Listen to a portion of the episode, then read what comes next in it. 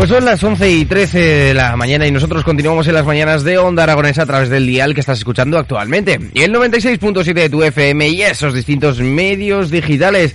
Y continuamos en el día de hoy, en el Día Mundial de las Enfermedades Raras, descubriendo esto que son las enfermedades raras con Cristina Fuster, la presidenta de ASEM Aragón, la Asociación Aragonesa de Enfermedades Neuromusculares. Cristina, muy buenos días. Buenos días, Jimmy. Bueno, cuéntanos, porque esta efeméride nos ha contado Pilar muchas cosas entre, entre ellas que ha sido proclamada por la Organización Europea para las Enfermedades Raras. Se conmemora el último día de cada mes de febrero desde el año 2008 y que las enfermedades raras son patologías o trastornos que afectan a una pequeña parte de la población. Pero claro, eh, yo he leído cosas. Cristina, y tú me tienes que contar muchas. Pero antes de nada, ¿qué es esto de los de las enfermedades raras? Bueno, eh, yo me gusta más llamarlas poco frecuentes, ¿no? Porque raro es un término un poco despectivo. Hmm. Entonces, son aquellas que afectan a menos de eh, una persona cada 2.000 nacimientos, Vale. ¿vale? Y en términos eso se traduce en números, que parece que son pocos, ¿vale? Pero en términos eh, globales se traduce en que estamos hablando de que 300 millones de personas, Ostras, 300 millones de personas en el mundo padecen una enfermedad rara. Es más del 7% de la población. Más del 7% de la población sufre enfermedades raras. Sí. Ostras. Ya Mucho, ¿eh? da, da que pensar, ¿eh? O sea, pequeños granitos de arena son lo que al final hacen una playa entera y tenemos que, que luchar a favor de la investigación de todas estas enfermedades raras. El término raro, ¿por qué se acuña a este tipo de enfermedades? Pues mira, te voy a leer una cosa que escribió una amiga, muy buena amiga mía de Madrid, que se llama Mónica Suárez, y me gusta nombrarla porque quiero que se vea de dónde viene esto, que no me lo he inventado yo, eh, y lo escribió ayer para las redes sociales en conmemoración con el día, ¿no? Y ella sacó de la RAE la definición de la palabra raras, y la define como extraordinario, poco común o frecuente, escaso en su clase o especie, insigne, sobresaliente o excelente en su línea. Y de estas palabras sacó un texto muy chulo que, eh, que dice lo siguiente. Hoy es el día de las enfermedades raras, el día de todas las personas con una enfermedad poco común, el día de los cuidadores extraordinarios, no nos olvidemos de los cuidadores, pero también el día de los investigadores sobresalientes, genetistas excelentes y de todos aquellos que de una manera u otra forman parte de este mundo poco frecuente. Mi homenaje para todos y en especial para mi hijo Bruno va por ti. Es bonito, ¿eh? Es precioso. Chulo, me encantó. Es eh, uno de estos eh, textos que hay que leer en el día de hoy, que deberíamos de leer todos los días, eh, textos a favor de la construcción, por así decirlo, de la sociedad hacia mejor, porque mm, ahora mismo, pues, tenemos eh, tiempos cambiantes, por así decirlo. Hemos eh, la pandemia, mm, la pandemia sí que paró todo, pero eh, hay enfermedades que parece que no importan lo mismo que otras. Los números, pues los números, si me estás diciendo que el 7% de la población mundial, eh, no sé cuántos contagiados éramos de COVID, pero el 7% ya te aseguro yo que no, más que en algunas olas, eran mm, 40.000, 50.000, pero bueno, vamos a hablar en el día de hoy porque Cristina, eh, ábrenos eh, también esta efeméride, cómo se celebra desde ASEM Aragón esta, este día. Bueno, nosotros tenemos, eh, como pacientes neuromusculares, que es nuestra asociación, tenemos nuestro Día Nacional, que Mm. es el 15 de noviembre.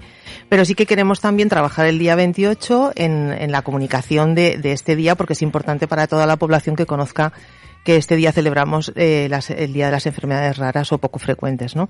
Eh, nosotros hemos utilizado este año dos vías. Una es las reivindicaciones que hace la, la mm, Eurordis, que es la Asociación Europea de Pacientes con Enfermedades Raras, y, y que tiene un problema, somos muchos, como estábamos hablando, somos fuertes y estamos orgullosos, ¿no?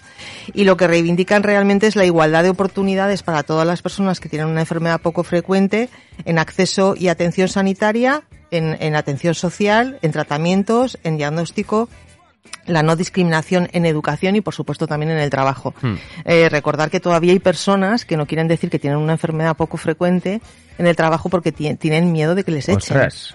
Y todavía seguimos teniendo familias que no salen sus hijos de casa porque no quieren que la gente sepa que tiene una enfermedad rara. Mm. Esto es- parece de, de tiempos de antaño, pero es que todavía sigue existiendo, ¿vale? Y por otra parte, eh, nosotros hemos participado durante estos meses, el año pasado, desde el año pasado, con el Hospital Miguel Servet, que ha hecho una campaña que es de realmente del Salud, a iniciativa del, Hospital Miguel Servet, eh, donde se han recogido eh, algunas peticiones que teníamos los pacientes en unos encuentros que hacían que se llamaba el paciente protagonista. Entre estas iniciativas era dar a conocer que existíamos las enfermedades raras y las asociaciones que atendemos las enfermedades raras. Entonces eh, han hecho una campaña eh, para el ciudadano y también para, para, las, para el personal del hospital. Para el personal del hospital se han hecho unos folletos con el nombre de las asociaciones y un poco la descripción de quiénes somos y para los eh, ciudadanos se han hecho unos roles que se han ubicado en nueve hospitales y en y en centros de la sede central, por ejemplo, del 061, del, del Instituto de Investigación Sanitaria y del Centro de Alta Resolución de Fraga. Hmm. Unos rollers donde pues aparece los lemas de somos raros, pero existimos, somos raras las enfermedades neuromusculares, pero existimos. Claro, porque, por ejemplo, ASEM Aragón, la Asociación Aragonesa de Enfermedades Neuromusculares, es un tipo de esas enfermedades raras, entiendo, ¿no? Bueno, es un grupo por, por su afectación, digamos, que nos hemos aunado de las enfermedades raras, el grupo de mayoritario de enfermedades raras, porque somos más de 150, pero en cada una de esas enfermedades luego hay bastantes variantes. Hay algunas que, que como por ejemplo en el Charcot-Marie-Tooth, siempre lo pongo por ejemplo porque Mm. es el que más conozco, eh, hay más de 90 mutaciones genéticas discre- discre- de- eh, descritas, perdón, y todavía se siguen eh, encontrando mutaciones nuevas, con lo cual estamos todavía como empezando a abrir eh, ese melón de cuántas enfermedades eh, raras o neuromusculares hay. O sea, tienes eh, 90, digamos, mutaciones de la misma enfermedad. De la misma, sí.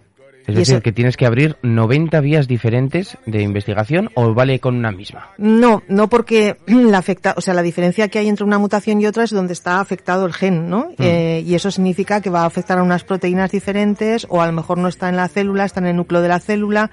O sea, depende de muchas cosas, con lo cual eh, cada, cada mutación necesita una línea de investigación.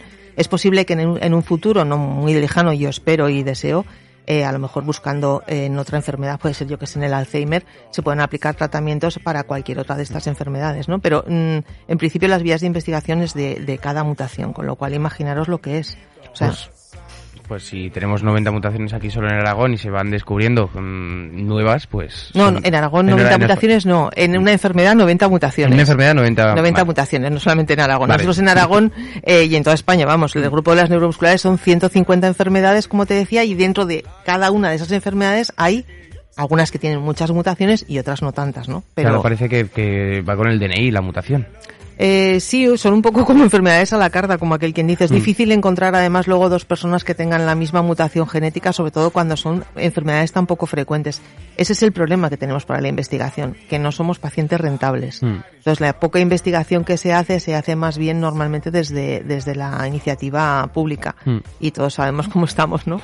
Cristina, ábrenos eh, también, eh, descúbrenos estas eh, enfermedades, porque ¿cuáles son las principales enfermedades que tienen la los pacientes y los asociados de la Asociación Aragonesa de Enfermedades Neuromusculares?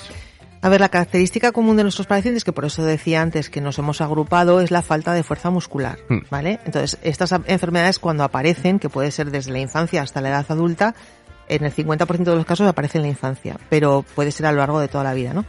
Eh, empiezan como una debilidad muscular, es decir, la persona se cansa mucho, tiene problemas para hacer un, recorridos medianamente largos, es una, como una debilidad pro- progresiva, ¿no? Eh, esto va provocando una fatiga muscular para cualquier actividad de la vida diaria. O sea, tú puedes levantar dos veces el brazo para peinarte, pero a la tercera ya no puedes. Con lo cual, imaginaros lo que es esto, ¿no? Esto, si a esto le sumas, además, eh, un, largo, un largo proceso de diagnóstico, que es uno de los problemas que tenemos en la enfermedad rara, porque hay especialistas, pero hace falta llegar hacia ellos, Mm. o que te deriven los especialistas que no conocen estas enfermedades, pues estamos hablando de un retraso de cuatro años de media en el, tratam- en el, en el, en el diagnóstico.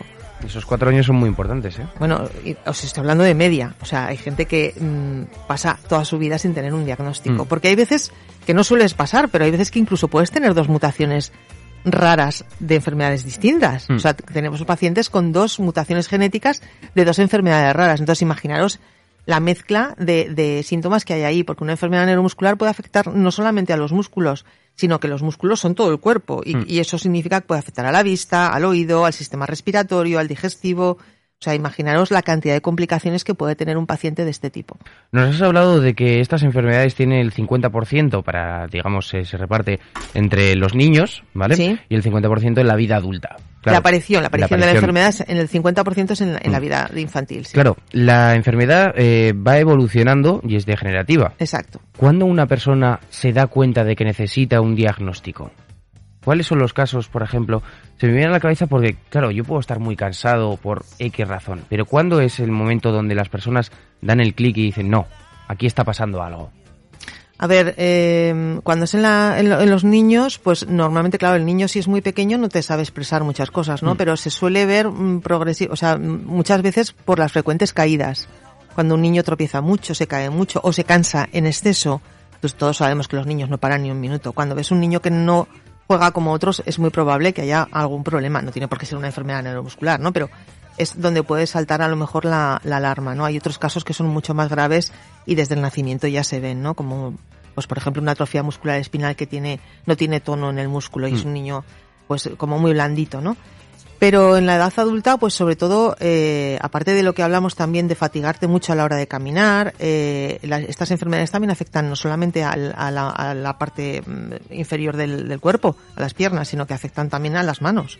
Entonces, eh, la, la, falta de fuerza que tienes para abrir una botella, por ejemplo, o para abrir una tapa de un yogur, o cosas así tan nimias que parecen una tontería, pero pueden dar eh, pues una idea de que algo está pasando. ¿no? Cosas que en el día a día hacemos y que realmente no nos damos cuenta de que a otras personas les puede costar un mundo entero realizarlas. No te lo puedes ni imaginar. o sea, cosas muy básicas mm. que, que, que realmente son muy complicadas. Eh, mira, te voy a poner un ejemplo. Ir al baño.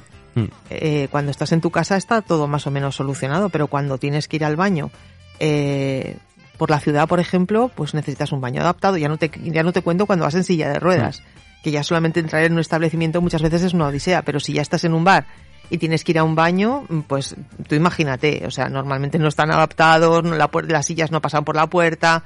Es verdad que eh, se va avanzando en estas cosas, ¿no? Pero todavía nos encontramos con muchos sitios que están, digamos, prohibidos, con una cruz para las personas con discapacidad. Háblanos de la función de ASEM Aragón.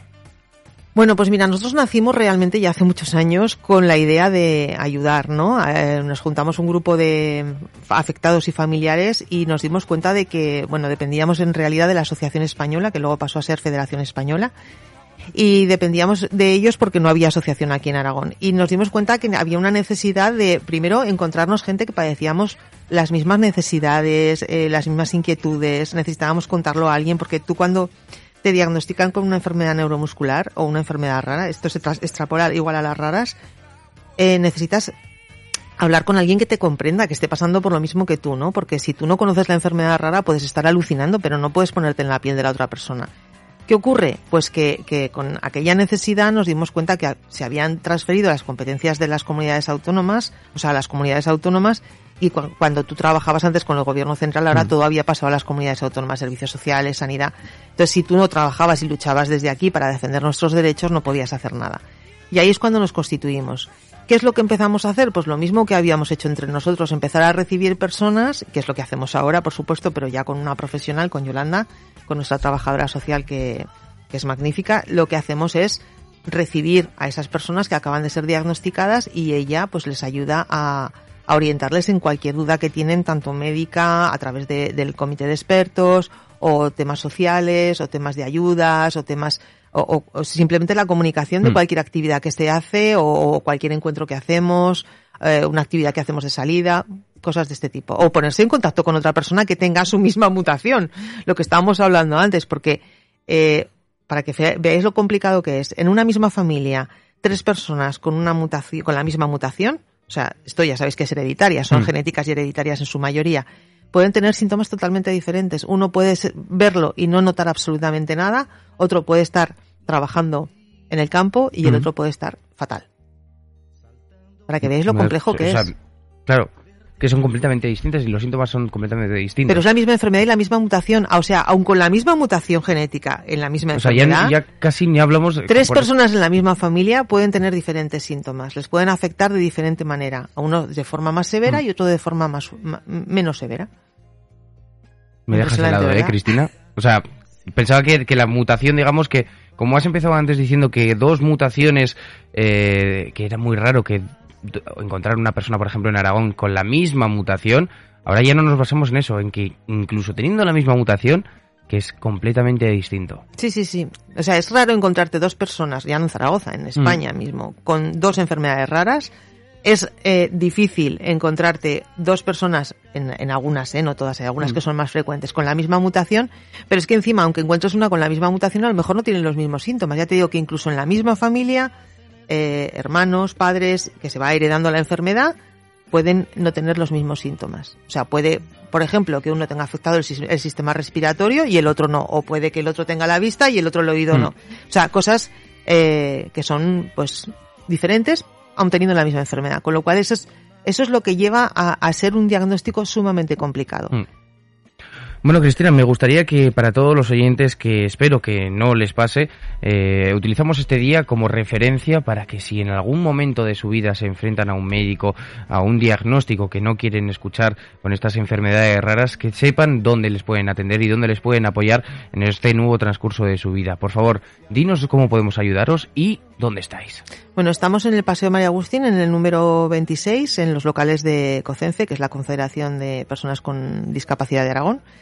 Y nuestro teléfono es el 976 28 22 42, con la extensión número 4. O en la página web asem, asemaragón, os perdón, en el correo electrónico asem, arroba asemaragón.com. Y nuestra página web, pues por supuesto, asem aragón. Bueno, Cristina Fuster, muchísimas gracias por acompañarnos en esta mañana de hoy. Te volveremos a, a ver próximamente en los estudios de Onda Aragonesa y mucha suerte en esta lucha que estáis eh, encauzando contra las entidades, por así decirlo, públicas y privadas que no les interesa pues estudiar a cada uno de nosotros para un futuro mejor. Muchas gracias a vosotros, Jimmy, por darnos este día la, la voz para poder llegar a todos los oyentes. Gracias. El gato que está en la oscuridad